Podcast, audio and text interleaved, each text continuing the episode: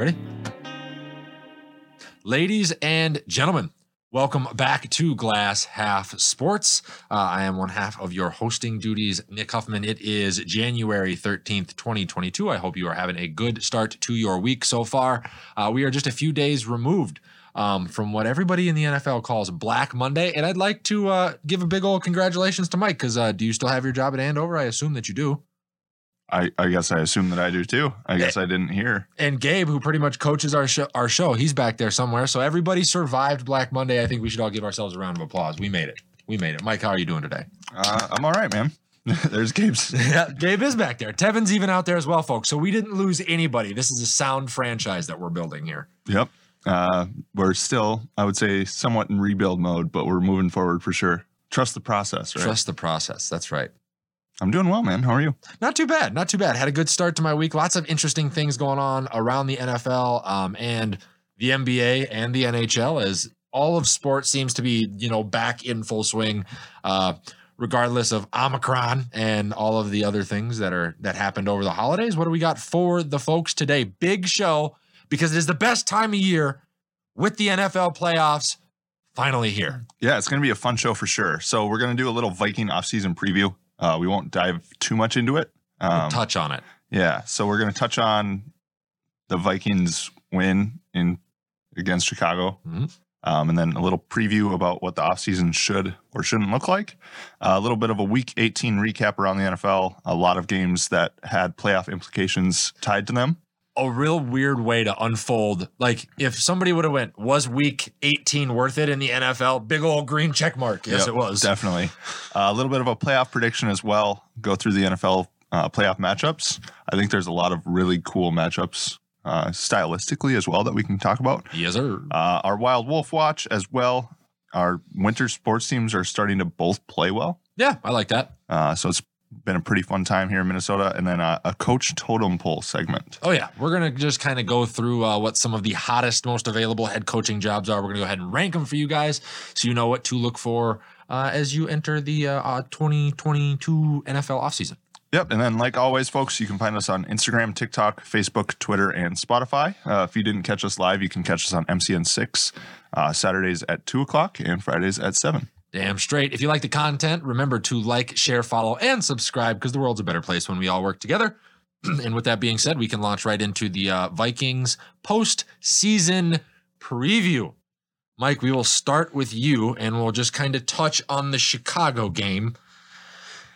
What did you take out of it? Because it's the last time we're going to have to probably be upset at the Vikings for the next 300 and some odd days or 200 and some odd days before the season starts again. Yeah, I was going to say, hopefully, we're not upset at them in April with the draft. Yeah. Um, to be honest, it, it seemed to me like Zimmer's final middle finger to Minnesota and the fans. And, and you kind of predicted that on his way out. Um, you know, he's he played the starters, which to me was pointless. Um, right. For example, if you were going to extend and keep number eight under center, yeah. What if he tears his ACL in a Week 18 meaningless game? Um, and then you're playing the starters, and you're not even giving the starters chances to you know rewrite the record books. The the JJ situation uh, made a lot of fans at home. Oh yeah, very upset. Um, and then on top of that, why are you winning this football game? Yeah, the, uh, we talked about this last week. This game was was going to be backwards. I feel like no matter what way we looked at it, right? The Vikings played all their starters. Okay, like you can make an argument that maybe we need it. The team hasn't played all that well. If you if this is your quote unquote punishment for the starters for not making the playoffs, whatever, right? But winning the game does you no good. We were looking at the draft board, and if you lose this game, you draft as high as seven, which puts you in the top 10. That gives you leverage if you wanted to trade out of that pick. It's going to be good for your new GM. It'll be good for your new head coach, um, all of which we knew was coming, right? We had talked about it pretty much the last half of the season, but you went ahead and won it anyways. And then in the face of winning, you didn't give JJ the record. So it's right. like one of those things where you just want to sit there and pull your hair out. Yeah, I mean it's interesting when you see um, some of the uh, the strategies around the NFL. You know, the Giants doing a QB sneak on third and seven on their own like four yard line, yep. uh, clearly tanking, trying to get a higher draft pick. Um, and then there's us who doesn't understand the long run of what a win in this game could do to our franchise. Yeah, and if and if if the worry was, you know, hey, we're concerned about winning the the the the outlook for the franchise, whatever you want to call it, right? If that is truly what somebody was worried about, the Vikings had the opportunity to uh, optically opt out of this game. They were down 17 to zip at one point, and you could have at that point just fucking said, "All right, we're gonna pack it in." Yep. It's the end of the season, Put right? Kellen Mond, who wasn't even active. Right. Once again, more nepotism on the coaching staff. Why would you not at least have him dressed to get him some reps? He's gonna need to eventually prove whether or not he can or cannot play in NFL games. I think it shows, vol- or you know, speaks volumes. Speaks volumes uh, that he's not dressing and that he wasn't the backup all year this year. Um, I wasn't but whose too high on decision him is when he that was to drafted. make at this point? Not the head coach that is was obviously on his way out the fucking door. Right. So like that's where I feel like somebody should have stepped in and said, "Okay, well, some of these decisions are no longer yours to make." Like the fact the the narrative that Zim didn't know that he was going to get dismissed after this game, I don't buy it one fucking bit. I believe that 3 weeks ago he got told that's why we got some of the shorter, more aggressive um crotchety Zim. crotchety Zim press conferences that we got towards the end of the year. That's why after the game, he was taking pictures on the field, sitting with Spielman on the bench. They were very obviously aware that this was his final salvo. So why were you still letting him make decisions that are going to impact the future of a roster that is he no that he is no longer going to be a part of? Right. I agree. Just it's one of those things where I just I get super frustrated at at, at symptoms. This and it that this game was a symptom of the coaching staff, right? Like what has been the last eight years a mediocre team? Yeah i mean when you're barely beating the bears at home. Yeah with all your starters and they're playing you know a quarterback that hasn't really played much all season long and they've got some like uh hicks was out khalil mack not playing things it just none of it made sense to me. Now i will say blake lynch round of applause great game for him right? There were some young guys out there that were showing out but that should have been the entire roster. Right. You wanted to give the fans something to look forward to? Play some of the younger talent and even if it isn't a loss and if all of them play well you can go into next season going well at least we know we've got the depth and the players in place. All that does really need to be fixed is the front office. Right. Um so now we can any anything else that you really wanted to get through on that piece? No i guess i just want to make it clear that unfortunately i'm a little upset that they won. Yep Oh, I think that was very evident by how well, we addressed that piece of this topic. Super clear. Um, I was uh, bear down on Sunday. Same. I tweeted it would be the only time that I was ever going to cheer for a Chicago right. Bears team. Um, now, after the game, obviously, we get the dismissal of Mike Zimmer and Rick Spielman, which I think I believe the next morning, actually, which was interesting to me, to be honest. It was very telling to me. Um, like I said, I think everybody knew that this was coming. If you go back and you look at the press conference, and I tweeted this out as well. If you pay attention, obviously words matter, right? If you pay attention to how pe- it's not what you say, it's how you say it.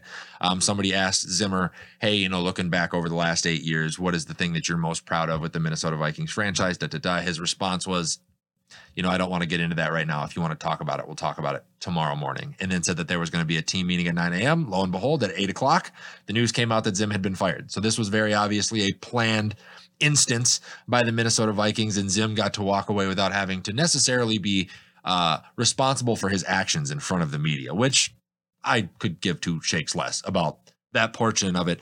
But Zim gets fired, 74 59 and 1 record after eight years, and Spielman, which was a tad bit more surprising. I think there was a lot of media that thought that he was going to be part of what the search was going to be for the new GM as he moved to like a a president's a non-daily football operations role.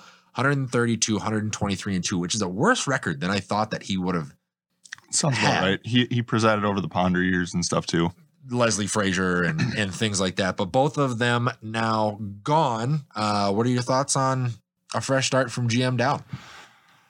You know, um, I I gotta first say um, thank you to Mike Zimmer and Rick Absolutely. Spielman. Um, even though you know, especially towards the end, it was a little sour and a little bitter, um, and we as fans were upset with the product on the field. Um, they they did give us a good product on the field at times, right? Uh, made things happen where they probably should not have. Um, you know, there was there was a year where uh, Dalvin Cook was injured, Sam Bradford went down, and we get to the NFC Championship game, and we were sitting at two and three or two and four or something. Right. And, and we ended up in the NFC Championship game that year. So um, credit to those guys for the work that they did. Um, unfortunately, it's just not what we're looking for here in Minnesota. Uh, we truly do want to be raising the Lombardi here shortly. So Uh, we got here in what 65 or 67 as a team, and we 61. and we don't have a fucking Super Bowl. Correct. At some point, that's got to happen, right? You just Correct. built this beautiful stadium.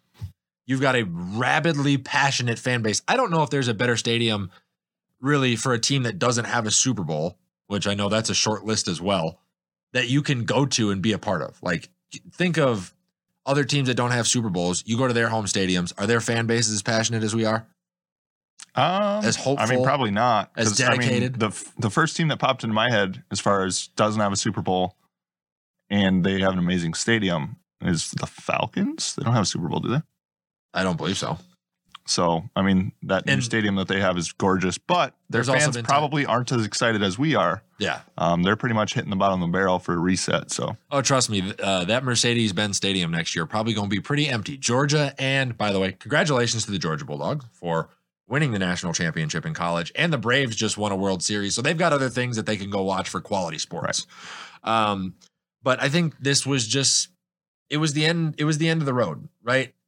Now, it had it, it had clearly run its course. yeah, Um, it wasn't uh, an out of the blue firing for either guy, in my opinion. yeah, Um, they had clearly gotten their shot, and it just wasn't working. Right. And I think we finally got closure on what was ailing the team with some of the uh, post game pressers and stuff like that. You got guys like Thielen that come out and, you know, are saying certain things. Kendrick talking about, you know, a fear based operation is not the way to win in the NFL. The Wilfs come out during their press conference and they're talking about we need strong leaders who can communicate with their players. And me and you had talked about this uh, in in in two weeks ago. I believe I said sometimes you just got to be able to build out a system that fits the players and not try to you know pigeonhole your players into the system that you think is going to operate best right? Because obviously talent is going to change every year. The way the game the wrinkles to new things is going to change every year and i think the current staff that we had in place didn't know how to pivot into what the nfl has become. I mean, I definitely think that that was a part of it. Um, I do think a large part of it, though, especially judging off of all of these remarks coming from inside that organization, Yep. was morale and uh, confidence. Ab- Especially as a young player, if you can't, if you're scared to look your head coach in the eye, Mhm. um, you are not going to play football very confidently. I can tell you that much right now. You're not going to fly around and do your assignment.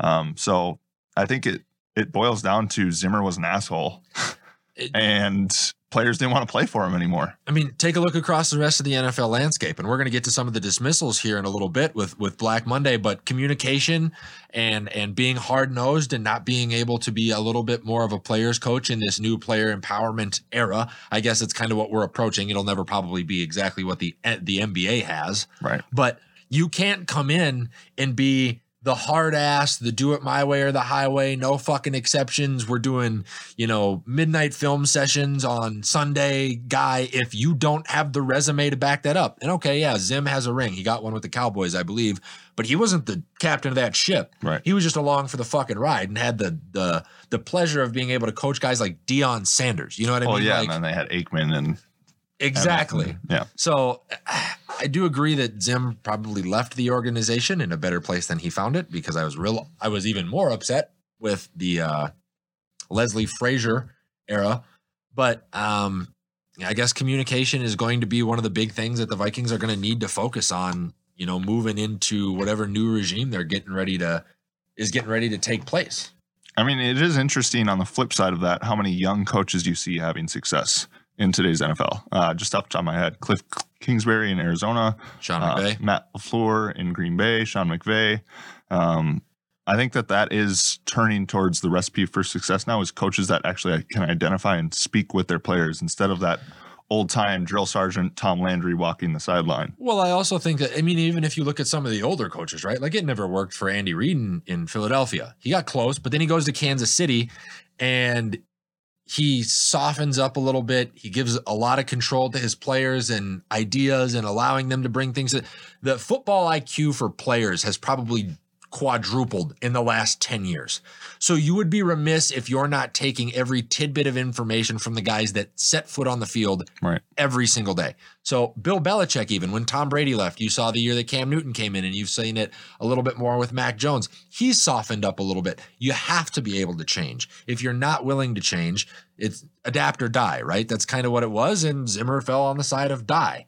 Um, so, and we'll get into next week. We're going to do a to coach or not to coach segment. That's a tease. That's professional uh, of us to do. Um, so tune in next week for that. But what do you think the Vikings are going to be looking at? Because I know you wanted to touch on this briefly in a new GM with that opening. Because I think that's definitely going to be what has to come first before head coach. So I think uh, just with the short list that they have released, I believe there's six or seven names on the short list. Mhm. Um, they're all on the younger side.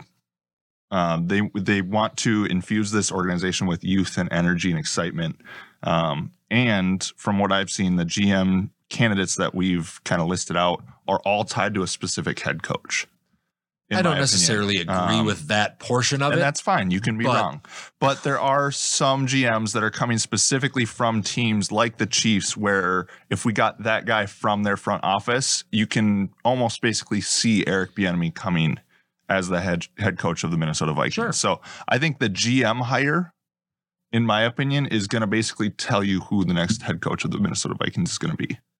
yeah. Um, So, for example, if it is Catherine Raiche, yeah. that's going to be Doug Pederson. We're going to have Doug. How happy are you about that? Especially because it's already come out after his interview that he may be willing to wait on that Vikings job to see if he can get. I mean, yeah, he's not going to go to the Bears. I think he interviewed with No, the Bears to make us go, okay, we might want to pull the trigger in a Brad Childress type situation. But there are other, there are obviously other opportunities for him to get into where he could. we'll talk about it later on the show, but we're a pretty good freaking opportunity here in Minnesota, bud. I agree, but doesn't mean that there's not others out there. No, of course there's. I mean, yeah, he could go to Jacksonville Right. Trevor Lawrence and st- it's just, it's and Jacksonville. my only issue is Duval. Is I don't think we should be looking at GMs that are that are attached to coach and coaches. I don't think we're necessarily just looking at GMs that are attached to coaches, but I think it's it's an inside look at the thought process in the Vikings front office right now that they're targeting GMs that could have an in with specific head coaches. Like this is the direction we want our team to go in. Gotcha. But does in my opinion that just narrows the focus, right? Because then once if that's the case, once you hire a GM, that you you may miss specific interviews. You may you know, there's certain people that you may not want to have come in. There's a certain philosophy and a certain culture that you've already kind of locked yourself into. And the GM, you really want three years from now to be doing not only another head coach search, but another GM search because they're tied at the hip. No, I would much prefer to look at this as okay, what were Rick Spielman's strengths? Trading back in the draft. Right. I will say depth, um, his ability to work with the front office to manipulate the salary cap, I think, has been very good. We've never necessarily been one of these teams like the Saints that has been in cap purgatory. Sure. Um, player development outside of the quarterback position, I always think, has been very good under Rick Spielman's tenure. Man. Really?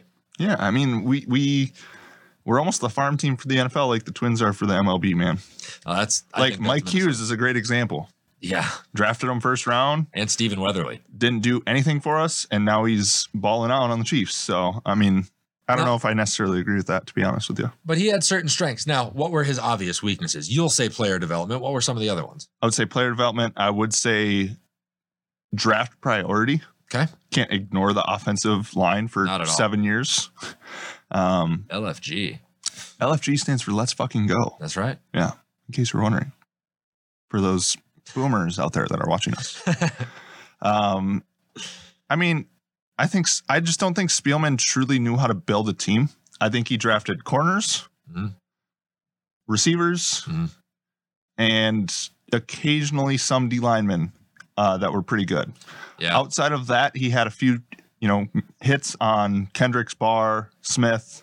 Um, but I mean, if you're a GM of an NFL organization for a decade, you better hit on some picks. Almost two decades. Yeah. Um, and I think, and the question that I have that kind of ties into this is: Do you think that some of his inability to get some of the other things right was the fact that the Wilfs are what we call absentee owners, and like they're not Kraft, they're not Jones, they're not you know the the Maras, and they're not at every single game where they have input on a lot of stuff. They're helping on a daily basis. They're a fly in for the game on Sundays, watch and go home. And then they leave their GM to do everything else, right? Do you think that his inability to maybe adapt and improve on some of his weaknesses was the fact that he was bogged down by having to take care of some of the things that should be taken care of by an owner or would be taken care of by an owner that has their hands on the pulse of the franchise a little bit more? Because look around the league, the Dolphins are dealing with the same issue. Okay, the Jets have been dealing with the same issue. Yeah, but I mean, you look in Jacksonville though. Shad Khan is like one of the most hands-on owners. He's in the organization. He's very well involved in the day-to-day dealings, But even though he owns Fulham, uh, FC, and everything. But I mean, I don't necessarily think an owner that is involved makes a successful organization, and I don't necessarily think an owner that's not involved makes a uh, unsuccessful organization. I just think I, I think I personally think that there's absolutely no correlation there. To be honest with you. okay.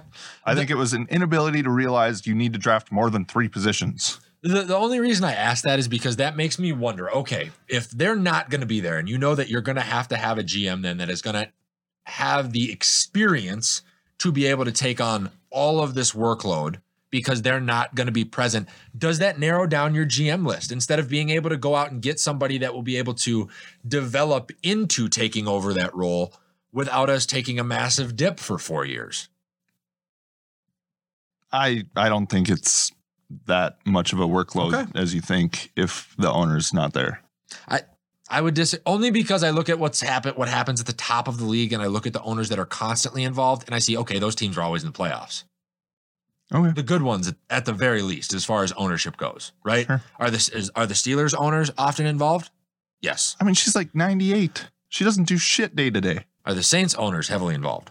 Even though they also own a basketball, you know, they also own the Pelicans. Yes. Jerry Jones, as much Jerry Jones is the GM though, also true, so that's a little bit of a different situation. right? So I just it's one of those. And things- you just said the Cowboys are a successful franchise, Well, they're in the which playoffs they're going to year. get bounced in the first round. We're so talking we'll about see. that. We're going to talk about that here in a minute. But, um, Gabe, I know you've been kind of watching this. Anything that you've kind of pulled from the GM search or Um, what's come out of all this? I've actually not been. I was just reading back here a little Okay. bit, and no, you know, I actually haven't looked at it. I'm still kind of obsessed with learning more about, um, you know, how we had Vikings players come out, obviously, and and saying some negative stuff about Zimmer. Yeah. I'm fascinated with that stuff right now. So that's where all my.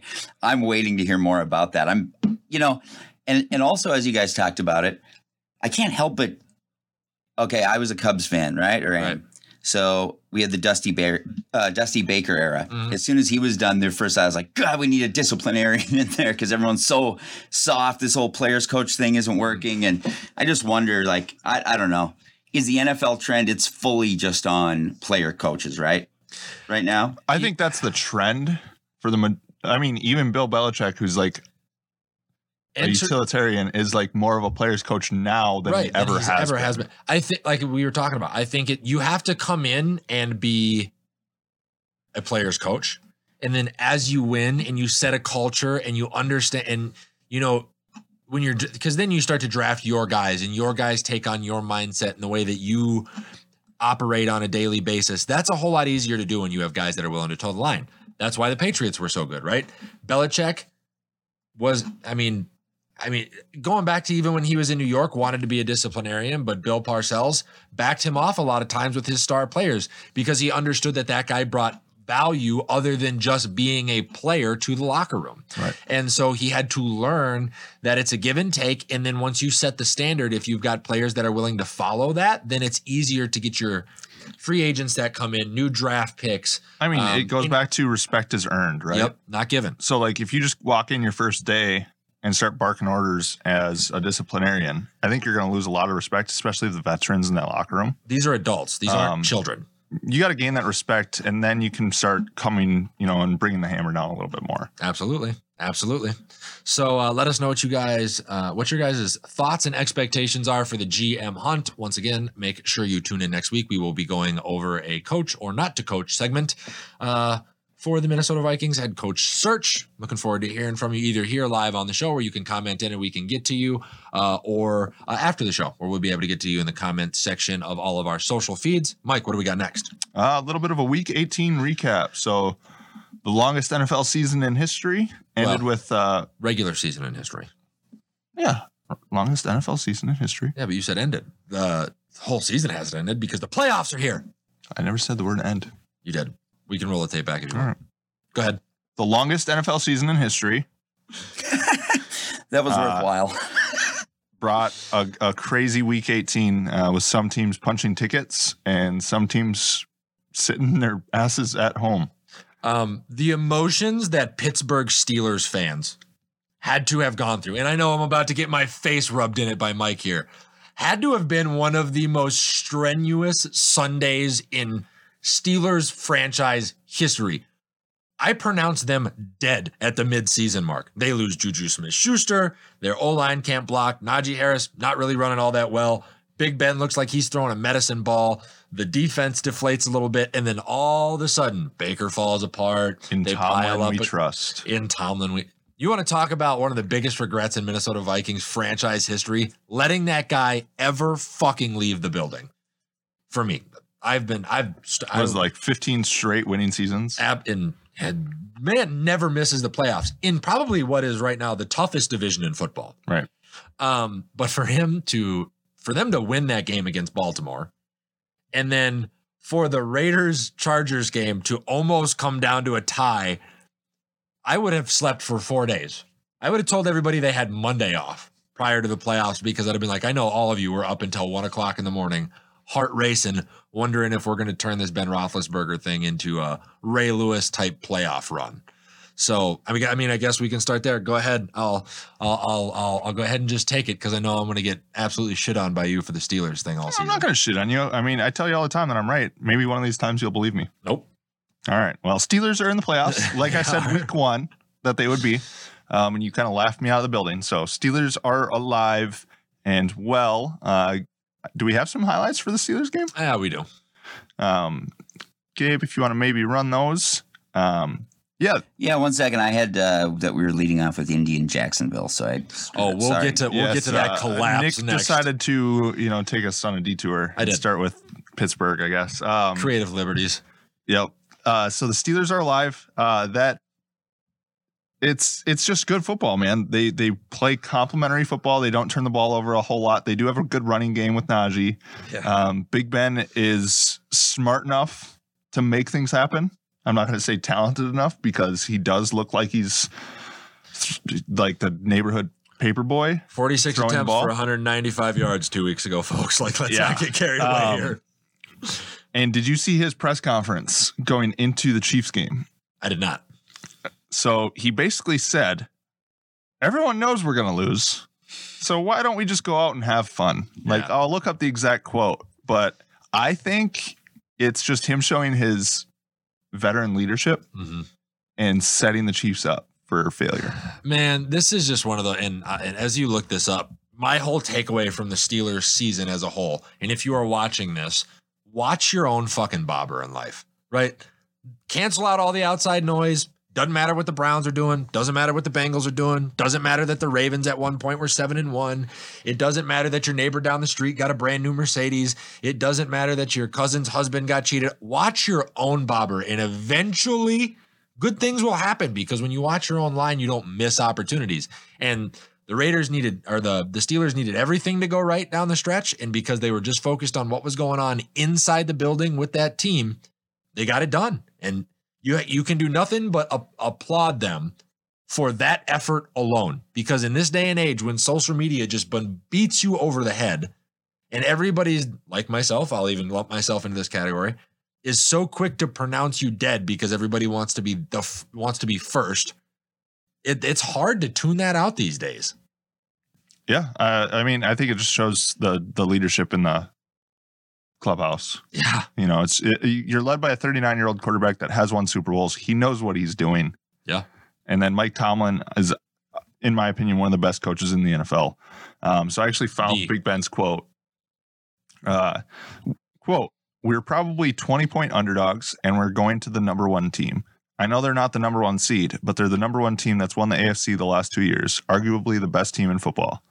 We don't have a chance, so let's just go in and play and have fun. I mean, that's also him on his on his final salvo. You know, taking his. That's a hell of a strategy because guess what? now there's absolutely no pressure on that Steelers football team, None.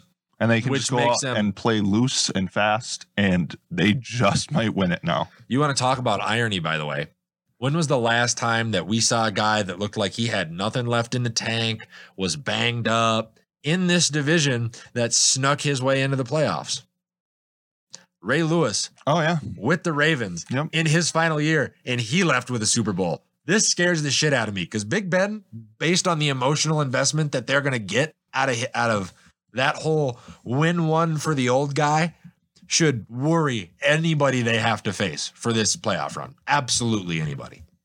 So, um, yeah, that was applause, round of applause to uh, the the Pittsburgh Steelers, and we can transition now over to uh, the the colossal collapse of the uh, Indianapolis Colts, who was on the uh, the the flip side of this coin. All they needed to do was beat the Urban Meyer Jacksonville Jaguars, and they got embarrassed. well, Well, not Urban Meyer anymore. Well, same roster. Yeah. Colts can't win in Jacksonville, man. So I think it's like seven straight years now that Yeah. they've gone and lost in Jacksonville, no matter how bad the Jaguars are. Um, however, one more thing about the Ben Roethlisberger situation: Mm-hmm. the the storyline that this seems to mirror to me, because I truly believe that history repeats itself. Mhm. So you said like the Ray Lewis thing. Yep. You're thinking of the Ray Lewis thing. I think Big Ben has even seen this storyline before. I think this is more so Kurt Warner with the Cards Oh my god! sneaking into the playoffs and then all of a sudden going on a run. yeah, possibly. The, very- the Cardinals were nine and be. seven that year. They barely made it. Yeah, and to answer Gabe's question, yes, Coach Tomlin is a top three coach. Yes. by by a mile. Um, but in my opinion, for this whole Colts thing, this to me is the book is out on Carl Wentz. Who? Carl Carson, Carl. Bounce it in front of him. Wentz. They used to Shannon Sharpe used to call it walk it to him. Well, now he can walk it over to the defenders. This that guy threw more picks this year that were that bounced off chest plates of bad defenders than I think any quarterback in history. Is Carson Wentz broken? I think he's broken, broken. And based on how some of these offseason press conferences go and how, you know, Ian Rapoport was on the Pat McAfee show yesterday and people have been prodding at what's going to, what's the future of Indianapolis going to look like. I'm not 100% sure you get Carl Wentz back next year. You didn't know his name is Carson, right? He doesn't deserve his. That was Okay. messing with me big time. Okay. Okay. Um, yeah, I. If you can't win a game against basically the worst team in the NFL, that's a pseudo playoff game. Yeah. That's that spells trouble for your, you know, ongoing career. Yeah. I mean, you've got the potential league MVP and rushing leader in Jonathan Taylor against that defense. And you to every drive, you should start with hike the ball, hand the ball to him, hike the ball, hand the ball to him, and then figure out what you need to do on third down. Like Tennessee's doing it. Right. You know what I mean? When Cleveland wins games, that's how they do it with Chubb. When Minnesota does it, you disagree, but that's how we do it with Dalvin Cook. Like when you've got a guy that that that's that talented, I don't give a rat's ass who your quarterback is. Hand that man the football. So how big of an indictment not only is this on Carson Wentz not being able to perform under pressure like this, but to the coaching staff to not just be like, okay, we're all we got to do is win this game to get into the playoffs. We're not going to do anything to fuck this up. Get this guy the rock. I would say it's more of an indictment on Wentz. Um, I think Frank Reich put that team in a pretty good spot to be able to go in and play that game to make the playoffs. I mean, it's it's shocking, dude. They got to be shocked that they lost. oh, it's gotta hurt. What a what a shitty way for in season hard knocks to end. Right. And I loved in season hard knocks. I, thought there it was, a ton of it was fantastic. But you want to talk about a fucking collapse. Right. They they win. The Steelers thing isn't even a possibility. Like Right. this they just so happen to be the first goddamn domino to fall. Yeah. Um, I mean, what I'm excited to see is this Jaguars team hopefully be better next year. Um, Oh, they And this- showed every sign of it during and this was a pretty cool, yeah, this was a pretty cool message to send to the rest of that division Hey, I'm coming. We can beat anybody in this division right now. Yeah. Um, How about Laquan Treadwell?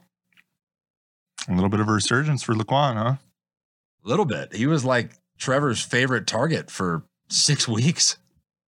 They get Etienne back next year. They're going to have the number one draft pick again. So they're probably going to get like Aidan Hutchinson as a pass rusher. Yep. Which is, that's going to be a problem for a lot of people. That, that's insane. I just, I can't believe that they lost this game. Absolutely cannot believe it. Little shocking. Little. A lot of shocking. My jaw hit the floor. Did it really? Are you okay? I, I was able care. to put. I I, was able care. to put. Oh, ouch! Wow. Why All are you right. And uh, we're moving on to the next game here. Let us know what you thought about this uh, Colts choking collapse. in Jacksonville. Well, we'll we'll just call it Clown Town for now There you go. because I don't. Did you see the viral thread on Twitter? There were people in Jacksonville that were so disappointed in the way that their season had gone under Urban Meyer that they showed up in f- thousands of Oh yeah, they showed up in like clown in clown gear. costumes. Yeah. They had a plane fly overhead with the banner saying Clown Town, and then the Colts lost to them. Wow. No longer Duval, folks, just Clowntown, USA, home of the Colts collapse. And because of the Colts collapse, We got a real interesting matchup between the Chargers and Raiders. the Chargers and Raiders matchup, uh, the final game of the NFL regular season. Yeah. If either one of these teams wins this football game, they advance to the playoffs and the loser goes home. If they end in a tie, The Steelers don't get in. they both make it and the Steelers don't get in. And they had the opportunity to end the game in a tie. They did. Uh, what, what, how much time was left when Daniel Carlson hit that field goal? Not much. Like 30 seconds or Yes. something in overtime? Oh, yeah. Um, yeah, this was a hell. This was a hell of a game, though.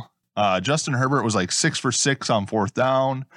They were gunslinging, man, and it was uh, it was c- very clearly a playoff game in Week 18. Absolutely. And for it to be the game that caps off, you know, the end of the season, Right. the regular season, a round of applause to the schedule makers. If they predicted this, they should just go to Vegas and start betting on games. Right. But, dude, how about this fucking Raiders team? Yeah, uh, interestingly enough, I, I, I think the better team on paper didn't win. I think I the would- Chargers on paper are better. And I don't even know if I'd agree with that. Is Crosby better than Bosa? Right now, Who would you rather have, though? Crosby. Uh, okay, He's See- a lead pipe. Like, wielding I, would rather have. maniac. I would rather have Bosa. Oh, pfft. Would you rather have Herbert or Carr? right now, Derek Carr. Okay. See, I, I'm going to uh, continue to disagree with you. That's what I'm saying. I personally think that that Chargers team on paper is better. I don't know. It's just, and for them to be doing it with an interim head coach, they don't actually. I love have- their interim head coach, by the way. I was gonna. That was gonna be my next question. Um, do you think that this win and them getting into the playoffs gets Bisaccia a job next year, and does it save Mike Mayock's job in the front office? Because if you take a look at, he was the one that drafted Jacobs. Nobody was super. I mean, there was a lot of questions around that because he didn't get a lot of carries at Alabama. He gets Hunter Renfrow. He's the one that brings in Maxx Crosby. You know, there's something to be said about the two first round draft picks that he lost, but he built that offensive line. He was the one that was able to reconstruct Derek Carr's contract. He's the one that brought Darren Waller in over uh, from Baltimore and kind of got him on. I mean, the Raiders are in the playoffs. Does that save his job? Though? to me, he's not on the hot seat at all. there's a lot of rumors. There were rumors going at the end of the season after a third, what was going to be a third straight collapse down the stretch, that he was going to be out on the street. But they didn't collapse down the stretch, so he's safe. So are both of them keeping their jobs? I think if they can get a playoff win, Yeah, the HC will definitely be back next year. I would agree. Um, I think Mayock saved his job with a playoff berth, to be honest. yeah, me too.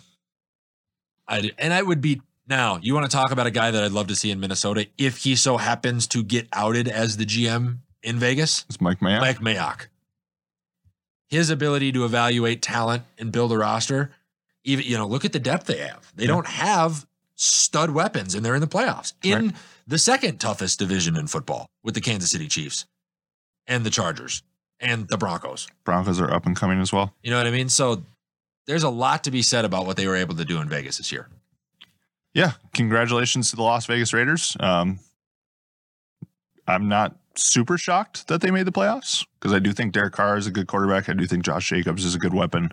Um, they have good weapons on the outside as well, and their defense is just stout Yeah. and it makes the stops when they need to. Um, I was a little surprised that they came away with this win, though. I got to be honest. In Raiders fashion, I thought they would have fell apart, right? Yeah, but Raiders fashion this year, man, has been hitting that vertical as time expires as the guy runs down the sideline. Um, they've had Yeah. a couple games like this where they've actually pulled them out this year.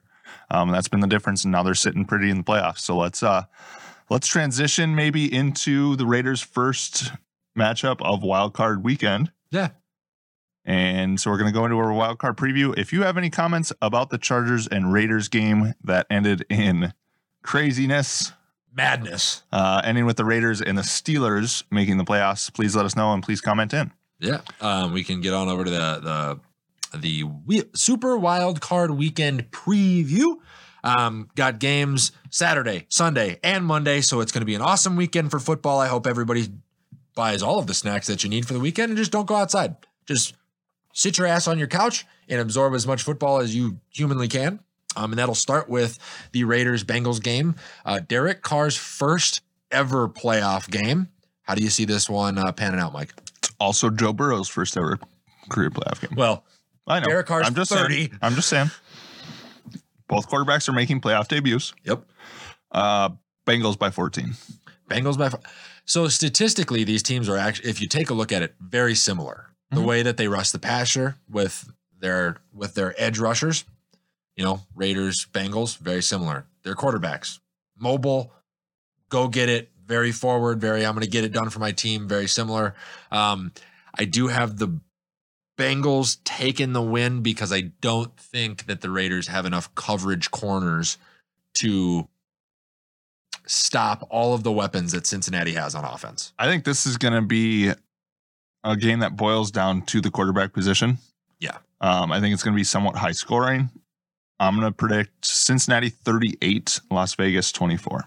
I did not have a final score because I could not land on one for this one, but I know um, the Bengals are favored by six. I will take them and the points. Okay. That's all I have on that one. There you go. And then what do we got next? Uh, well, first of all, let us know what you think about the Raiders and Bengals matchup. Bingo. Gabe, you want to let us know what you think? I was formatting this thing, so I don't even know what we're talking about. No, it's so I was all- doing this. Yeah. Raiders Bengals playoff matchup. Who you Oh. Raiders. I like Raiders. there you go. Ooh. I actually like the Raiders. I There you think they're uh, underachieving and whatever. They'll click in. You know, there's teams that like all of a sudden wake up in the playoffs. There is. I think Right. They can be one of those. Right. David Carr. Fair for enough. sure. For sure. And then our second matchup is uh, New England Patriots at Buffalo Bills at 8:15 p.m. Third time they've played each other in two months. Yep. Different, very different outcomes both times. Yep. I coin flip on this game or what? Nope. No. Buffalo by a lot. It's not 45 mile an hour winds anymore. Yeah. Buffalo by at least 10. Okay. I had the final score 30 to 24 for the Bills. Um, the Pats have allowed 28 and a half points over their last four games on defense, very uncharacteristic of a Bill Belichick team. And with the way that the Bills definitely, that defense can be tough when it wants to be. And that offense has a lot of weapons. It's just, it's going to be one of those growth years for New England. I feel I'll like. say uh, 35-24. Congratulations to New England and Bill and Mac Jones in making the playoffs in his first year. Yeah, for even getting to the playoffs. So that's that that was a big achievement with the way that we thought that this roster was going to pan out. The all the free agents that they brought in, still dealing with some of the COVID COVID protocols, the change in Belichick's demeanor. Yeah, I would I would- I would give congratulations to them as well. But I got the Bills moving on, and so do you. Yep. Um, and then we get to the next matchups, which are going to Which be is uh. Tampa Bay's bye week. Yeah, but I think before we actually get to that, there's a question here for you from Dylan. Oh, I just answered it with what I said. It's Tampa Bay's bye week in the playoffs. so Dylan Beek says, uh, "Hey Mike, ever heard of the Philadelphia Eagles? They're in the playoffs. Don't know if you got the news." Shh.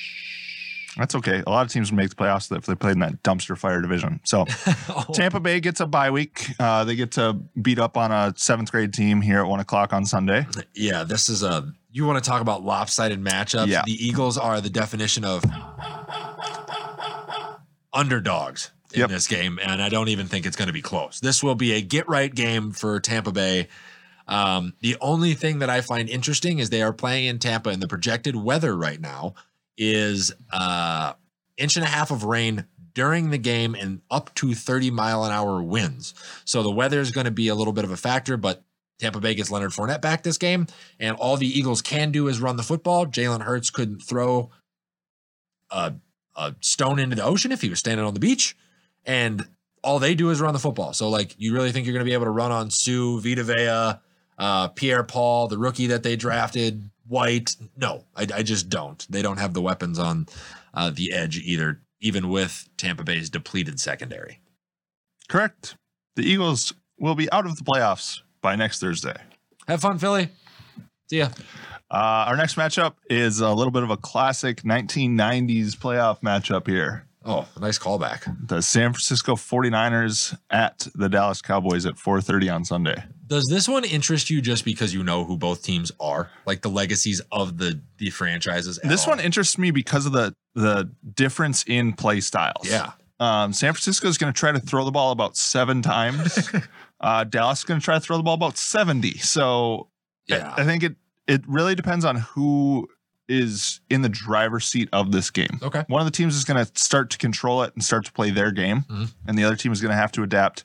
Um, if San Francisco is uh, churning the ball on the ground and picking up first downs, I think it's going to be a long day for Dallas. Yeah, time up. Do you think they're actually going to be re- be able to run into that front though? Micah Parsons is going to play a massive role in this game. We're going to get a real chance to see if he's the guy now that playoff football has rolled around. Randy Gregory being healthy. Um, Yeah, I think it. I think it falls. I think really if Kyle Shanahan has a good day play calling, then the Niners will win. Good. If he doesn't, day, full day, yep, not like 28 points in the Right. first half and then nothing in the second half. little Super Bowl callback right oh yeah, there. absolutely. Well, he's done it twice. Yep. Well, with the Falcons as well, right? He did it with the Falcons, then he did it with the Niners. Yep. Um, but I mean, you got you got some playmakers on the ground. Yeah. and even Deebo Samuel, who had seven rushing touchdowns this year as a receiver. Um, so I think it's going to be a lot about uh, like the misdirection game. And look over here, we're actually going over there. Um, the Cowboys can score in a hurry, though. Yeah, it's an explosive offensive Dak, and those weapons can get on the same page. I do. I think there are definitely matchups. Like I think we saw it in that Chargers Raiders game where it was team versus team. I think the Niners versus the Cowboys matchup is very much going to be matchup based. Deebo versus Diggs, who wins that? Uh, Dallas's Deebo. offense. Dallas's offensive line versus San Francisco's defensive front. Who wins that matchup? Um, you know, on the other side of the ball, you got things Micah Parsons versus it's gonna be just can our aces beat their aces, and that whoever wins those matchups is gonna wind up winning this football game. Uh, final score prediction from you. I'm going to say 24 27. Okay. Niners.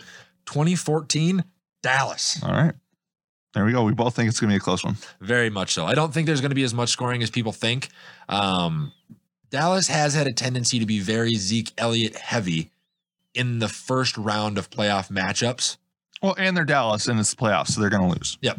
So, well, I don't agree with that. But uh, let us know what you guys think on that throwback matchup to uh, Dallas and the 49ers.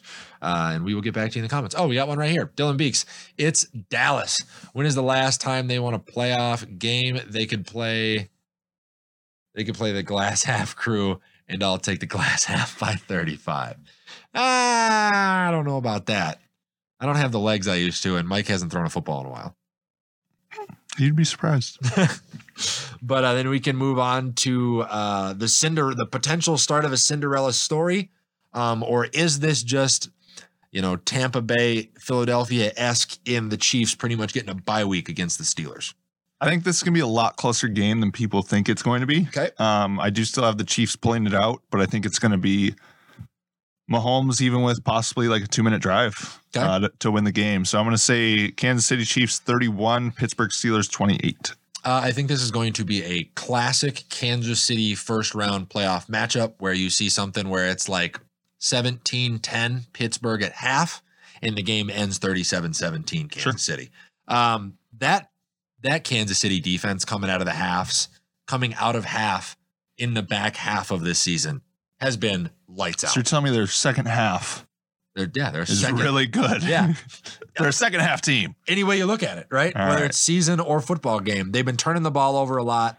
Um, and as much as I would like to say Pittsburgh's got it in the bag, they would need to go back to being just ap- to be Blitzburgh, and Kansas City would need to display signs of the offensive line that they had weeks one through four, which obviously has not been the case as they. See, have- I don't, I don't necessarily think that they have to be Blitzburgh. I think if you play tight coverage and make Mah- it- Mahomes looks great most of the time because his receiver has his guy beat by five yards. That's true. It's very true. How many times have you seen Mahomes really like beat a team throwing into tight windows? Yeah. To me, that's exactly what the Bucs did to him in the Super Bowl. They rushed four. They were able to get home. So that's going to be the question: Is Pittsburgh able to get home? And possibly with TJ Watt, they might be. But if you can play decent to tight coverage in the back end and only bring four, I think that's the way to beat Kansas City. Yeah, but with the way that Kansas City can now run the ball with that improved offensive line and the way that Pittsburgh has showed that they have a they just can't stop the run. I think that is what will eventually wear down and put them into good play action passing opportunities. stopped the run enough against. Baltimore. True. But backup quarterback, fourth string running back, Also, like still even one of the top ten rushing teams in the NFL, even which with is that personnel. insane. Um, so yeah, I got that one as a 37-17 final. Let us know what you guys think on the Steelers Chiefs, and then we cap off the uh, super wild card weekend on Monday with Cardinals Rams. Another one where uh, they've split the season matchup, but the Cardinals have fallen the fuck apart down the stretch. Do you think that Kyler will be able to travel well and get a second win in SoFi? First, I want to respond to uh, Dylan Beeks' comment here. So, in the AFC, where do you rank Cincy? I've got them at two behind Kansas City. They just have way too much offensive firepower. Hmm. C- I'm going to say Cincinnati is tied at two for me with Tennessee. Okay. So let's not forget that Tennessee is the one seed here in the AFC, And and, they're have Derrick Henry coming back. With So I'm going to say. I am going to say Chiefs number one, but I'm going to say Titans slash Cincinnati at number two. I don't know. I would have them at f- four. Behind who? So I would go Kansas City, Tennessee, Buffalo, Mm, and then Cincinnati. I just don't think Buffalo is consistent enough. We'll see in the playoffs. Buffalo can lose to anybody.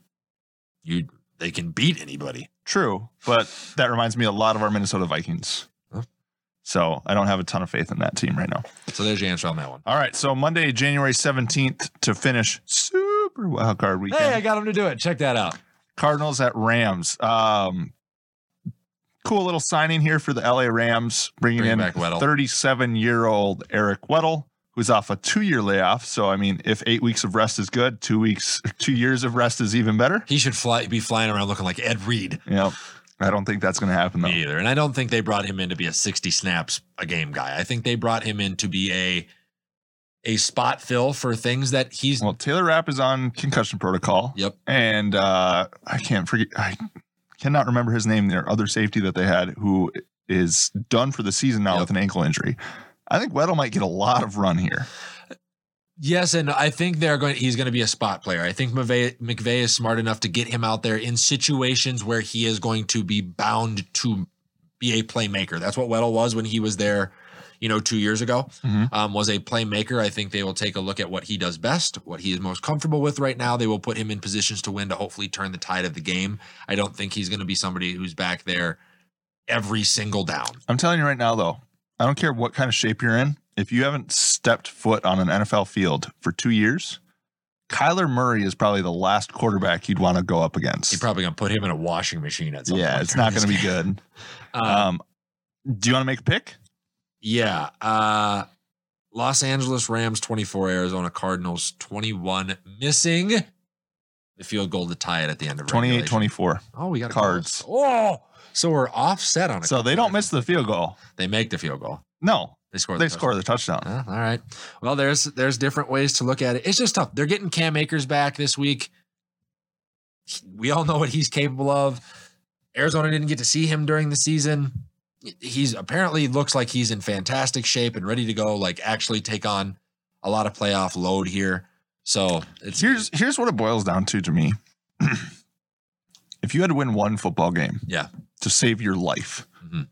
And you're you're basically picking a fantasy draft type scenario here for your football team. You can't look at it in a vacuum like that, but I get what you're saying. Do you pick Stafford Who's or, my or Kyler Murray? what offense are we in? Who are my receivers? Who's Do you pick coach? Stafford or Kyler Murray to, would- to save your life? I'm picking Kyler Murray. Probably. And so the life of these franchises is on the line here Monday night. Probably, yeah. I want to pick Kyler Murray. That's Yeah. just the way I look at it. And by the way, shout out to uh, Jalen Ramsey, who has been ahead of every move that the Rams have made this season. From Weddle, he tweeted at one o'clock in the morning, he he he. He tweeted out ahead of the Odell Beckham trade. He must have an in in the personnel department. And so from now on, if you want to know anything about the Rams, go follow Jalen Ramsey on Twitter because he'll know it before anybody else, probably to include the coaching staff. Sure. Awesome. Let us know what you guys think. Uh, any of your hot takes are going to be for Super Wild Card Weekend. It's going to be an awesome weekend of football. How much of it are you going to be able to watch, Mike? I uh I unfortunately have to work on Saturday. Oh, so you'll just be back where they're. You'll be back sharpening skates with your phone propped up. Yeah, There we go. That's a great plan. Hey, I'm here to help, buddy. I don't want you to miss anything. We All have a show to run. Yep. So I'm sharpening skates all Saturday in, uh, in Blaine. Come see me. That's right. That's right. So we'll uh, transition over to our Wild Wolf Watch here. Um, final comment from Dylan Beeks, and then we'll kind of wrap up that segment. Uh, Najee Harris has a fabulous game, but Kansas City pulls it off, whether it's by three or 20. But I agree with y'all. I think it's a close game. And then Notoriety Sports, Rams 24, Cards 20. I've got the Rams in the Super Bowl. Woo! I like it when people agree with me. It doesn't happen often. No, it doesn't. Because Who do you guys have in the Super Bowl? Ooh. As a put that playoff bracket back up, would you, Gabe? I want to make an educated pick here.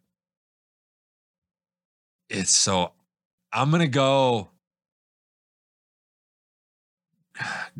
Mm. Green Bay, Kansas City. Get out. I'm sorry. Get out. I'm you're gonna have to go to Lambeau and play football in February. And unless the Packers get lucky, they're not a good football team. They're healthy. I'm sorry. Rather be lucky than good. Damn straight. well, you just discounted uh, the greatest ever. So I'm going to say Tampa. Tampa. Ta- the, Ta- Ta- the Tampa Bay Gronkaneers. Yeah, that one. There you go. And then uh, in the AFC, I mean, how do you not pick the Chiefs? Right. So, like, I think it's going to be Bucs Chiefs again. Sorry, folks. Yeah. Well, I think all this craziness this entire season boiled down to a rematch in the Super Bowl. oh, fantastic. Great for ratings. By the way, did you see the stat that came out that the NFL had 91 of the top 100 most watched slots in television this year? It doesn't surprise me. What else At are you going to watch? all. MLS? at all. No, I'm talking that's Yellowstone, that's Billions, that's uh that's any TV show ever. Well, Like I think part of it too. I, I really do think that part of it is the NFL is on big networks that everybody has access to. You're saying like Yellowstone. Well, you got to have like Paramount Plus or whatever for that. You got to have But Ted 90 Lasso. You got to have Apple TV. I think it's because it's so segmented. This is not the topic of this podcast. I apologize. 91 of the top 100 Not surprising to me. Not surprising at all. I What- agree with Mike completely. It, it is because of how they do the metrics now. Everything's And so everyone's watching it, segmented. yeah, on Netflix and all that stuff, so it doesn't play into it. Whatever. I just think it's impressive. You're just wrong again. Just it's take okay. the L. So, Wild Wolf Watch, we're going to check in on our winter sports teams. Uh, so, in case you didn't know, we're here in uh, Playing well. Minneapolis, Playing Minnesota. well. Playing well. Uh, so, do you want to do the Wild or Wolves first? Oh, we'll take the wild. So that way we don't screw Gabe up. All anymore. right. That's probably a good plan.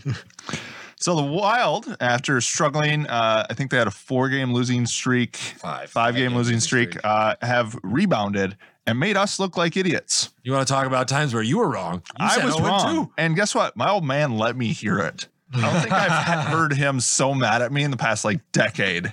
Like, you picked the Wild to lose both games. Well, they won.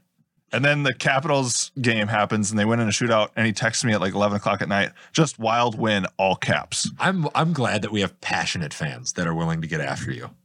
Yeah, They get after me when I'm wrong too. Don't worry about it. good. Um, but yeah, uh, impressive. Really cool moment for Boldy to score in Boston in his debut.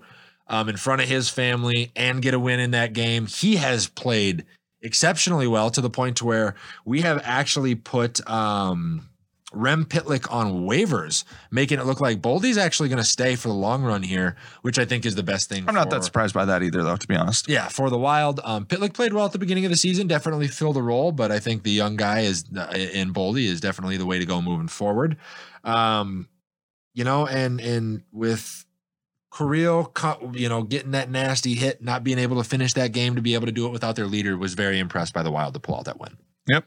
And uh, just for you folks at home, we're sitting at 44 points right now.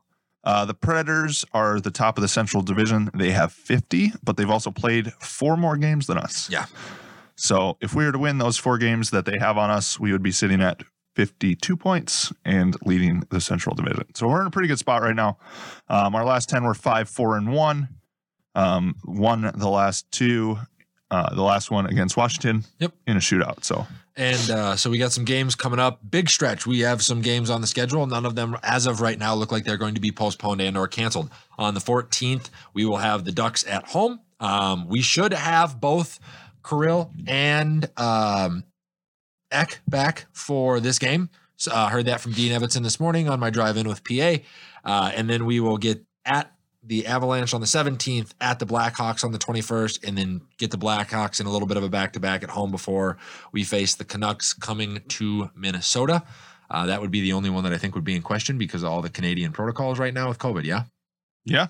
Yeah. I mean, it's pretty much just the Canadian teams that are uh, tough to play right now. Yeah. Um, so, what do you got for a projected record for the Wild coming into this next stretch of games? Well, it's pretty much just two games until we see you guys back here uh, at Glass Half Sports on the 20th. So I'm going to say, you know, I'm going to learn from my mistakes. I'm going to say we go 2 0. Uh, I got one and one. 1 and 1 or 1 0 and 1. Do we get a point from your loss? Yeah. Okay. Ah, that's a coin flip for me. Who do you have us listen to? Colorado at Colorado? Colorado at Colorado, and they have been putting the puck in. Their differential right now is pretty flipping good. I believe that they, let me triple check this. They lead the NHL in goals scored. Uh, they have 143. The closest team is 142 with the Panthers, and then it's kind of a drop off. So they they put the puck in the net and more our- than most. and what is our weakness right now?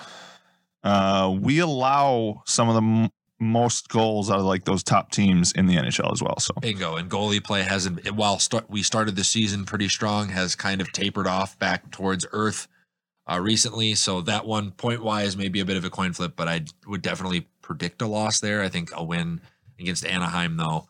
Um, moving into uh, that portion of the schedule before we see you guys again. And before we get out of here, uh, congratulations to Merrill on his three year extension with the Minnesota Wild.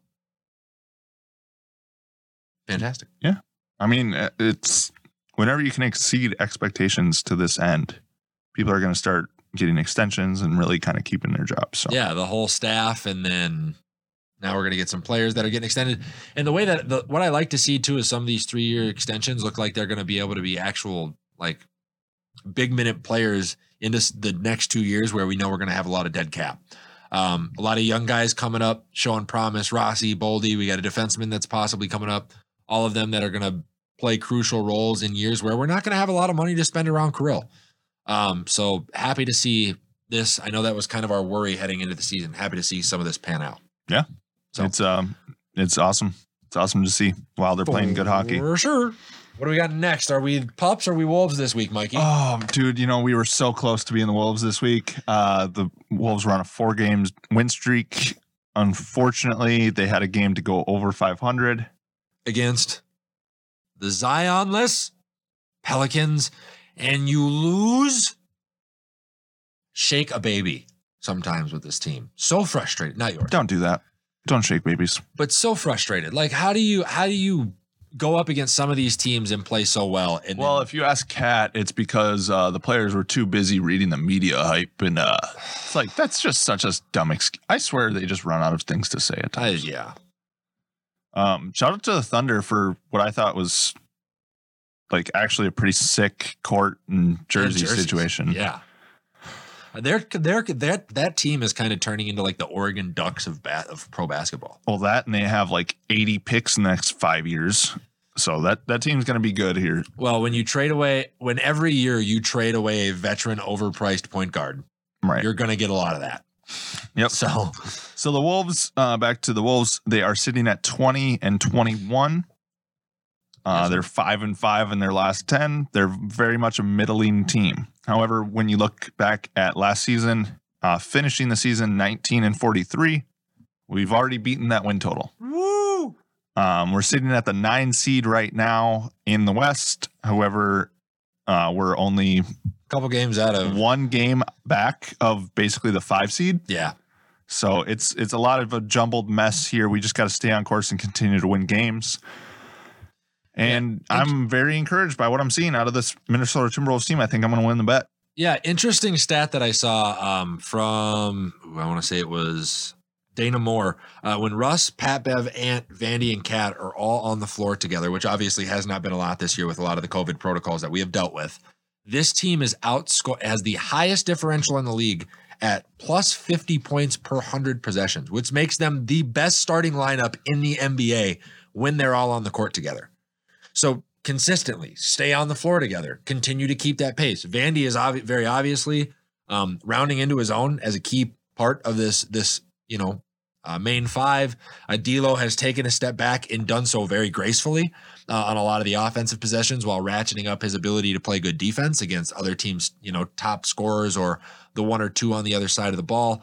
Um, it's but I mean, we got some tough matchups coming up. We're going to be playing against the Grizzlies, who are red hot, the Warriors, who just got Clay back, the Knicks, and then the Hawks. Uh, so I think it's more 500 basketball for the Wolves. But because Denver plays LA uh, in in a game uh, in that same stretch, I think we do have the opportunity to move ahead or up in the standings because the Lakers will take a loss against Denver, um, which is it both you know a game that will be important in the uh, Western Conference. So I think this four game stretch is really going to show who we really are. Yep. Um, we've been able to kind of beat really good teams. We've been able to lose to bad teams. Right.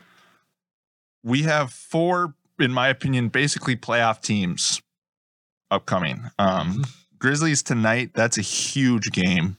I'm starting to see Ja Morant, Derrick Rose comparisons. I mean, Ja Morant is, in my opinion, probably the MVP right now. Guy just playing out of his. I remember watching him at Marquette and going, "Oh, that guy's going to make waves in in the NBA," and has did exceeded those see that block? expectations. Yeah, Insane. he's got more bounce than Zion. Yeah, he's got more bounce than Flubber. That's very true. All right. So we got the Grizzlies tonight. I think that's somewhat uh that's a huge game to me. If if the Wolves can Yeah. pull that out, go back to 500. You got the Warriors at home at least, No, right? on the road. Whoa, where's the Golden State game on here? We definitely have them. Will the Wolves enter the? Is it on the 16th that's cut off? Yeah, potentially. It is. Ah. And I believe it is No, at the- home. Yeah, I believe it is at home. Um if I mean I, I could see us beating the Knicks. I could see us beating the Hawks. who just I mean they just got they're they're starting to to bounce pieces. That is a weird franchise for them to be as far along in the playoff race as they were last year and then to take this large of a step back coming into this season should be concerning. Right. But honestly, I could I could see us rattling off all four.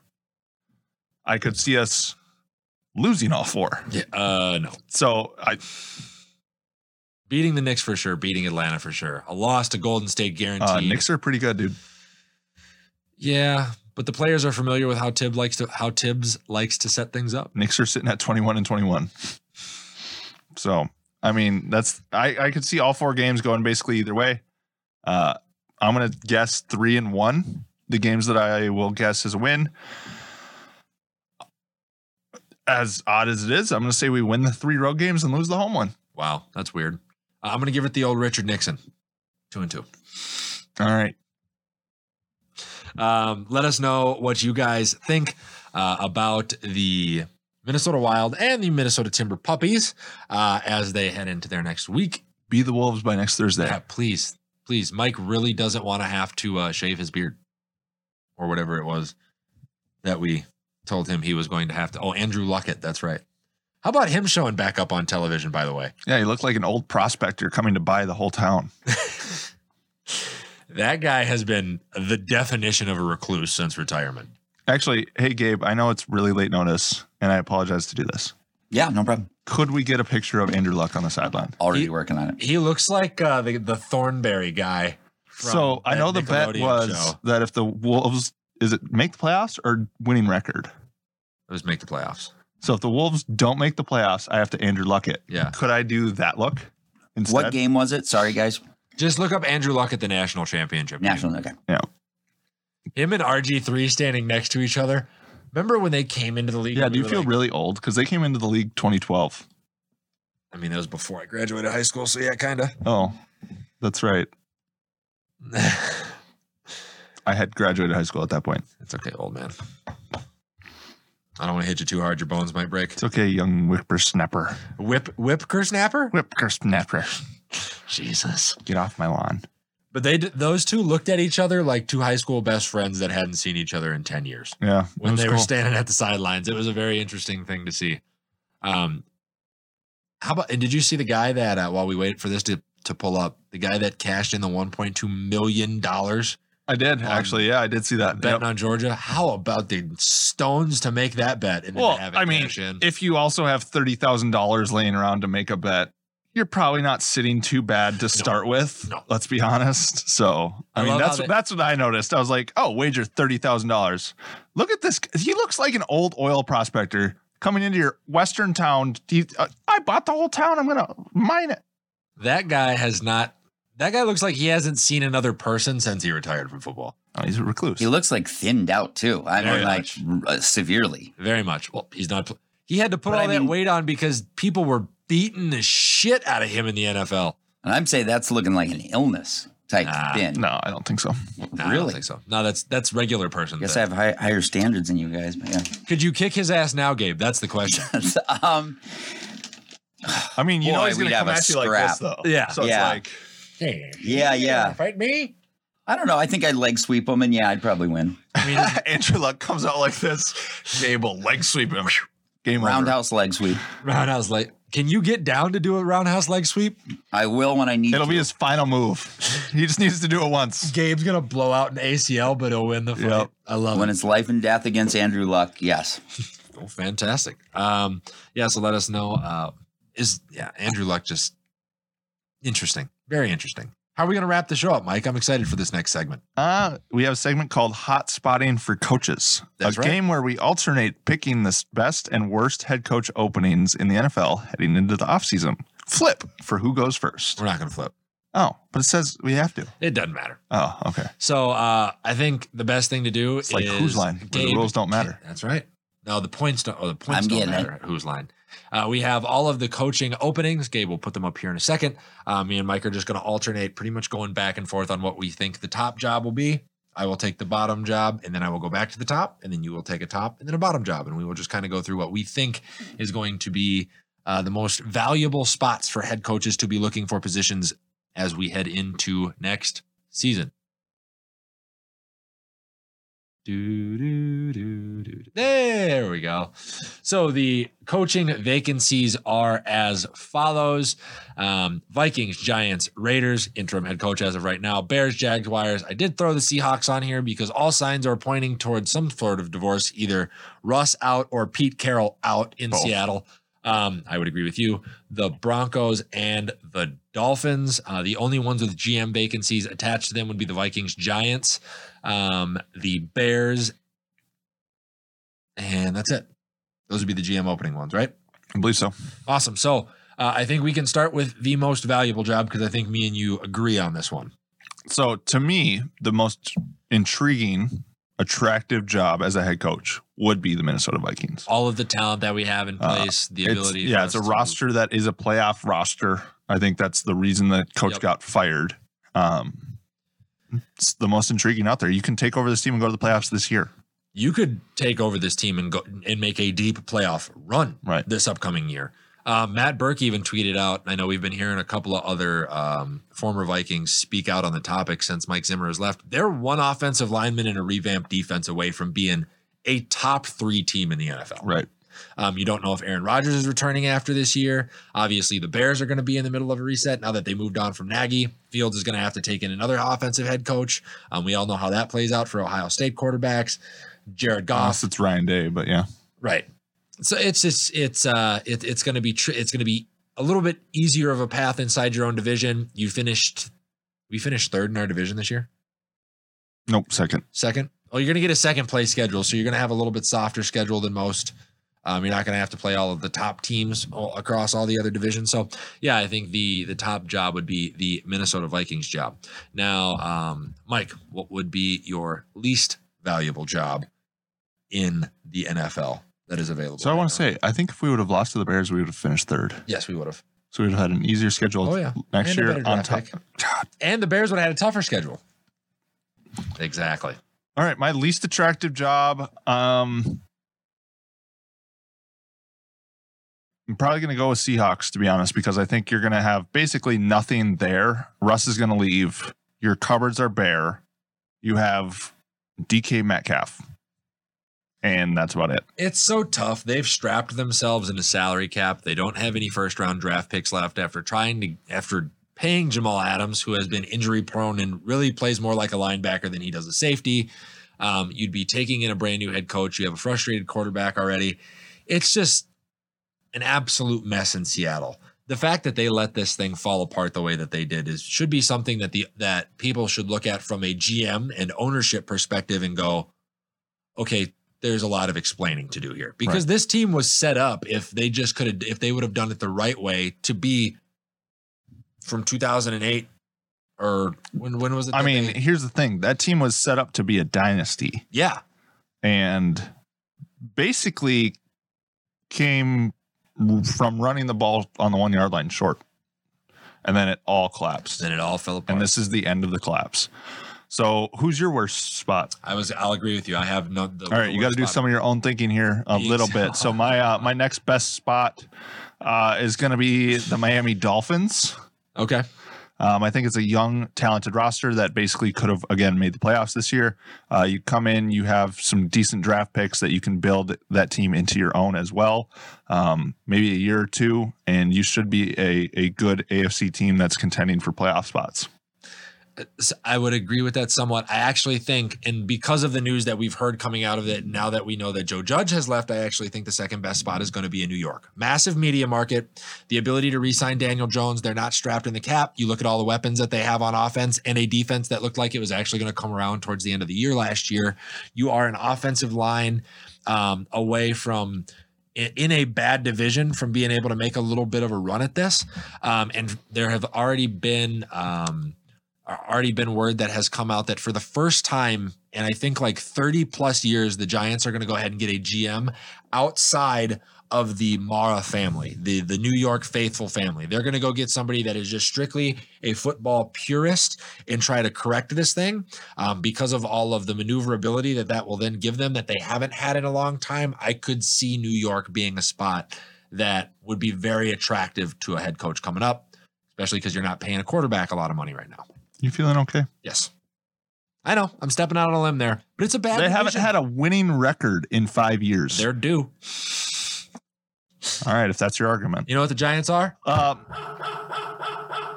Dogs. my so I just said best. So my worst job. So I've done Vikings, Seahawks, and Dolphins thus far. Mhm. An- another worst job, in my opinion, is going to be the New York Giants. Because you're wrong. Au contraire, Monfrere. Uh, you don't have a quarterback. You don't have an offensive line, even though you have a good running back. You basically don't have receiver weapons. Okay. Your defense. You don't have receiver weapons. Kadarius Toney, Evan Engram, Ga- Golladay, Galloway. because you know their names does not make They're them good weapons. Okay. So you trade the Giants weapons for the Vikings weapons. No, Okay, that's what I thought. All right, so the Giants suck, um, and it's gonna it's gonna take years. I mean, they literally haven't had a winning record at any point during the regular season in five years. In five, you, you they haven't been two and one in five years. They're awful. Um, and you have an up and coming Washington team that I think is literally on trending up. You have an Eagles team that's trending up with a young quarterback, made the playoffs this year. Thank you, Dylan. And then the Cowboys. Like to think that you can just take over the Giants next year and climb out of the cellar is asinine. I apologize, but no. I, and I don't think it's going to happen in one year, but I think it's something to where over multiple years, it's something. And it's like I said, the unfortunate truth, and I, I don't like that I, I picked New York at two, but there's already there were rumblings last season. If you put Russell Wilson on the Giants with the roster that they currently have, you give them a new head coach and a new GM, all of them aligned, and they go get- seven and nine. I don't know about that. All right. Well, the Giants might as well grab a pillow because they're sleeping in the cellar for another five years. All right. Um, my next worst job, what are we at? Seven here would be the Chicago Bears. Um, this franchise has been di- in disarray for such a long time. The unfor- uh, the unfortunate truth is they didn't get it right soon enough on offense to help with the elite defense that they had built. Khalil Mack aging out. Hicks is going to be a free agent at the end of this year. Eddie Jackson is going to start demanding more money. He's also aging a little bit. I don't think Eddie Jackson had an interception this year. I don't think so either. Um, Robert Quinn is now going to be looking for some money. You know what I mean? After the season that he's had, Justin Fields isn't by any means, in my opinion, ready to be a playoff caliber quarterback. That offensive line has issues other than the, you know, the slender man wide receiving core that they have outside of Allen Robinson, who is also getting older. This team needs a full retool. Like, I really do think that they are a backseat team at this point. Um, and with them also needing to bring in a GM, there's a lot of alignment pieces that are going to need to be made there. Um, my my worst team there would be the the Chicago Bears. So I'm on best team now again. Yep. To be honest, I'm not even going to include the Raiders in the segment because I truly think that um, how do you pronounce his name again? Rich Bisaccia. I think Rich Bisaccia is going to keep that job. Okay. Um, so my best option would probably be the Jaguars Wow. Over Denver, huh? over Denver. Okay. Explain. Um, I think that there's more upside, a higher potential in Jacksonville. Um, you still, in my opinion, have one of the best quarterback talents there's been. Yeah. In probably since probably Andrew Luck. Yep. Um, you have a very talented running back that will be coming back. Uh, you have draft capital. Mhm. I, I think that that's a great scenario to be in as a head coach. To like this would be the scenario where I'd like to see that Gruden deal, uh, like mirrored, Like a 10 year deal. like a ten year. We're gonna lock you in. This here's the keys. I would be on the phone with Dabo yesterday. Yep. Um, you know that Trevor Lawrence plays well in that system. You know that he's got his thumb on the pulse of what the college ranks have been. So I'll agree with you a little bit there. Um, I don't think it's quite as inviting because of the Shad Khan thing. Um, my next best team was actually going to be the Denver Broncos. Um, the bones of that team are solid right now. If you drop a good quarterback in on that squad, Jerry Jeudy, the weapons that they have on offense, they have a two-headed monster right now at running back that you could kind of lean on, even if you were to go get a young. I'm worried guy. about the defense in Denver over over the long haul because I think maybe a Right. year or two you have a good defense, but you could then begin to drop. retool that now with how good the offense is, right? Sure. Like you take a look at that, you could do something like what the Panthers did and go into this year's draft. You get a quarterback in free agency, and then you just dump all of your draft colla- collateral into the defensive side of the ball, and you can then keep pace with Kansas City, Vegas, uh, and the Chargers. So I think that job. Plus, I know me and you probably have a little bit more of an inside track on this than most. The guys that are there in the front office at GM for Denver are Minnesota affiliates, and they helped develop the roster that we have. So I do have faith in their ability to do the same down in Denver. See, and actually, I think Dabo Swinney would work in Jacksonville, but that is actually the reason why I don't see that happening. Is the question from Notoriety Sports Network, which I believe is Dylan Meeks? Do you think the Jags would have the appetite to get another college coach? I think he would be the only exception to the rule. I would agree with that. I would agree with that. They're not going to go hire Brian Kelly, Lane Kiffin, right? Harbaugh. Not going to happen. No, let Dabo though. Yeah, probably. Sure, I agree with that. Okay. Uh, next worst team, Mikey. Mine would be the Broncos, and then I'm done. no way. We didn't even get to the Dolphins. Really? Yeah. Oh well, they'd be a best team for me. Okay. That'd be a good situation, to be honest. Yeah, I just I don't know It's- the it's- quarterback thing. Not necessarily sold on Tua, but he's not going to hurt you either. But they're also cap pressed.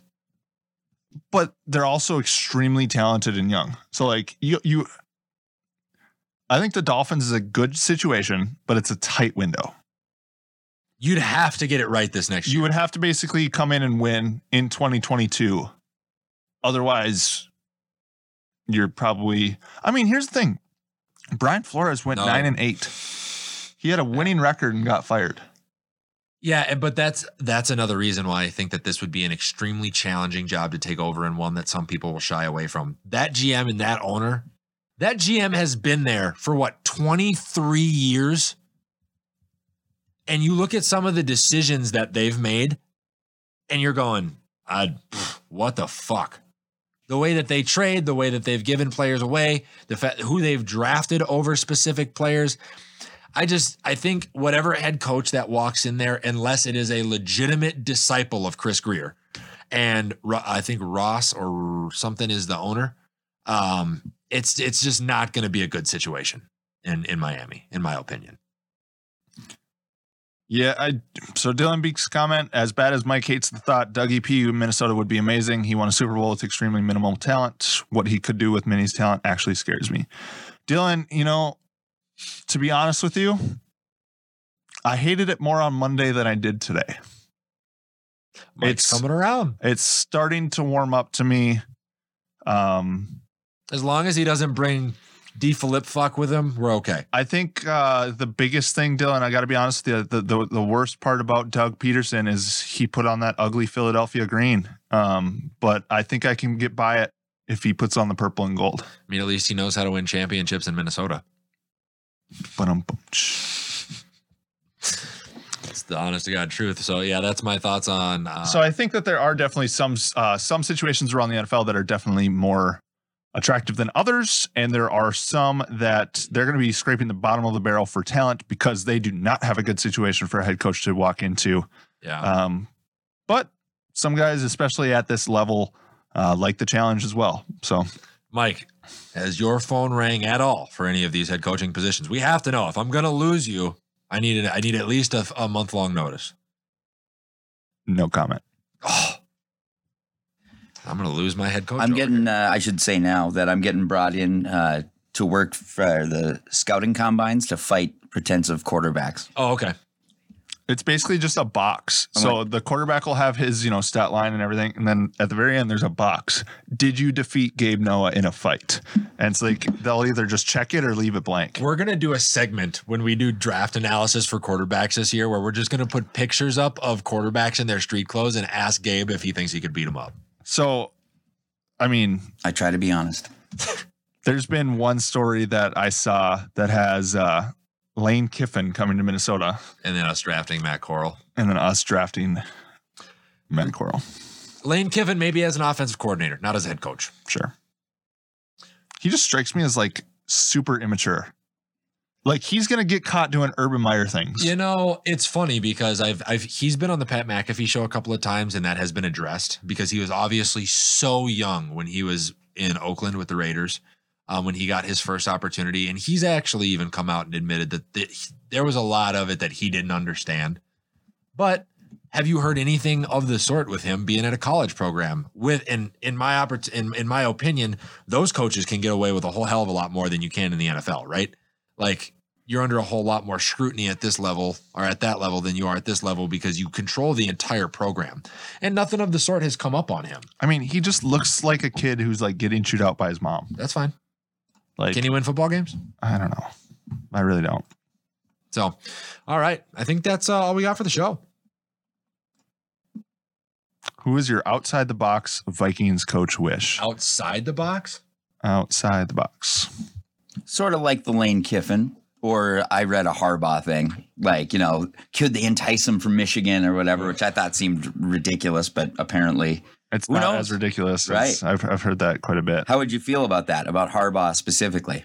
I mean, in a way, I feel like that's going back to a Zimmer type. right? Exactly. The the my way or the highway. You better fit my scheme or my in my culture or hit the road type guy. Um, so I would shy away from Harbaugh talk. there's an owner or a GM that's out there that has a lot of Harbaugh ties, and I think it's I think it's Miami. Um, but my outside the box pick, Yeah, no one you can think of that like who's out there. I'm just give me a second, Mike. You I want any ideas on? I it? want Brian Billick back. Mike Tice. Got a baby. Bring in Tice, man. Bring back the love boat. Bring back the the throwing the ball all over the yard. He's a heck of a player's coach. okay. Are you being serious? No, Okay. that's just my outside I the mean, box Vikings coach with. I I, knew that you would think that for the love boat part, but but yeah. I mean, he he is a hell of a player's coach, to be honest. Jimmy Johnson. Mariucci. Jimmy Johnson, the guy who fleeced the Vikings in the '90s for the Herschel Walker Oh, yeah. trade, He owes us. he would just come here and like make that trade again. No. Like, hey, we'll give you seven draft picks for Max Ah, Crosby. You want to stick it to Jerry Jones? Come play in Minnesota or come coach in Minnesota. He was a huge proponent of the. You could argue that he was the one that started the player empowerment thing with the way that he treated Michael Irvin and Emmitt Smith. You want to go in a direction where he's never necessarily. I mean, he got that from being at Miami. with all those with all that top With talent, all that So you- personality too. You know, he knows how to evaluate talent, develop a locker room, be a player's coach. There's my outside the box wish. Put the call in. Dylan says, uh, I really like Caldwell with a talented team like Minnie, but his awful playoff history is the only thing that scares me. Uh, yeah, I mean, he would fit right in. We don't want fit in. We want an it- offensive, in my opinion, we want an offensive minded head coach in Minnie. Yeah. We're, And- we're, we've had defensive coaches going back to, I mean, we had Childress, we had Leslie Frazier. Brian Billick. yeah, I wouldn't hate to see Brian Billick. I just, I, I, yeah, I think, it, yeah, it's all up in the air. I think the Vikings should leave. bring most- Bud Grant back. What are we doing? Jesus. Last time he coached a game was outdoors in Minnesota, and it wasn't at our college stadium. I know. No, What about Dabo? Dabo, Swinney, Dabo, whatever you say. Dabo Swinney would be something I would be very interested here in Minnesota as well. The ability to look at talent coming up out of college in the next couple of years, you can get some. You saw it with Pete Carroll when Pete Carroll came in out of USC. Right. um, the first few years that he drafted, they were able to find some sleepers in the draft that turned into some absolute monsters. And you want to talk about a way to support a $45 million cap hit quarterback like Kirk Cousins or find his successor, go get you a coach that has recruited some of the best talent in college football over the last eight years. And if you really wanted to, you go get Dabo Swinney. Um, there's a big case coming up for Deshaun Watson here right after the Super Bowl. There are still, well, from what I understand, 14 teams that are willing and interested in trading for him if he gets cleared of a lot of this. Guess who coached uh, Deshaun Watson? Dabo Swinney at Clemson. So, Yep. there's a link there as well. So- Sexy, sexy choice. Thank you. I appreciate it. Anything else? Any parting shots, Michael? For I know. fans? I know. It'd be fun to see Mike Tice back on the sideline. It would. I agree. I signed up his wife at Experience Fitness for a gym membership. You know that? I did not know that. Yeah. she handed over her ID, and I was like, I was like, this says Tice. I was like, like Mike Tice. She goes, shh. I was like, all right, cool, Sick. interesting. All interesting. right. So Nick's just dropping names over here. Uh, thank you. So if you are a sports fan with sports friends, uh, make sure to give us a like and subscribe. Uh, you can find us on Twitter, Instagram, Facebook, TikTok, Spotify, and Patreon. Maybe in 2025. It is up. I'm just not pubbing it because it's not finished. Hey, look at that. Uh, if you didn't catch us live, you can catch us on MCN 6, Saturdays at 2 and Fridays at 7.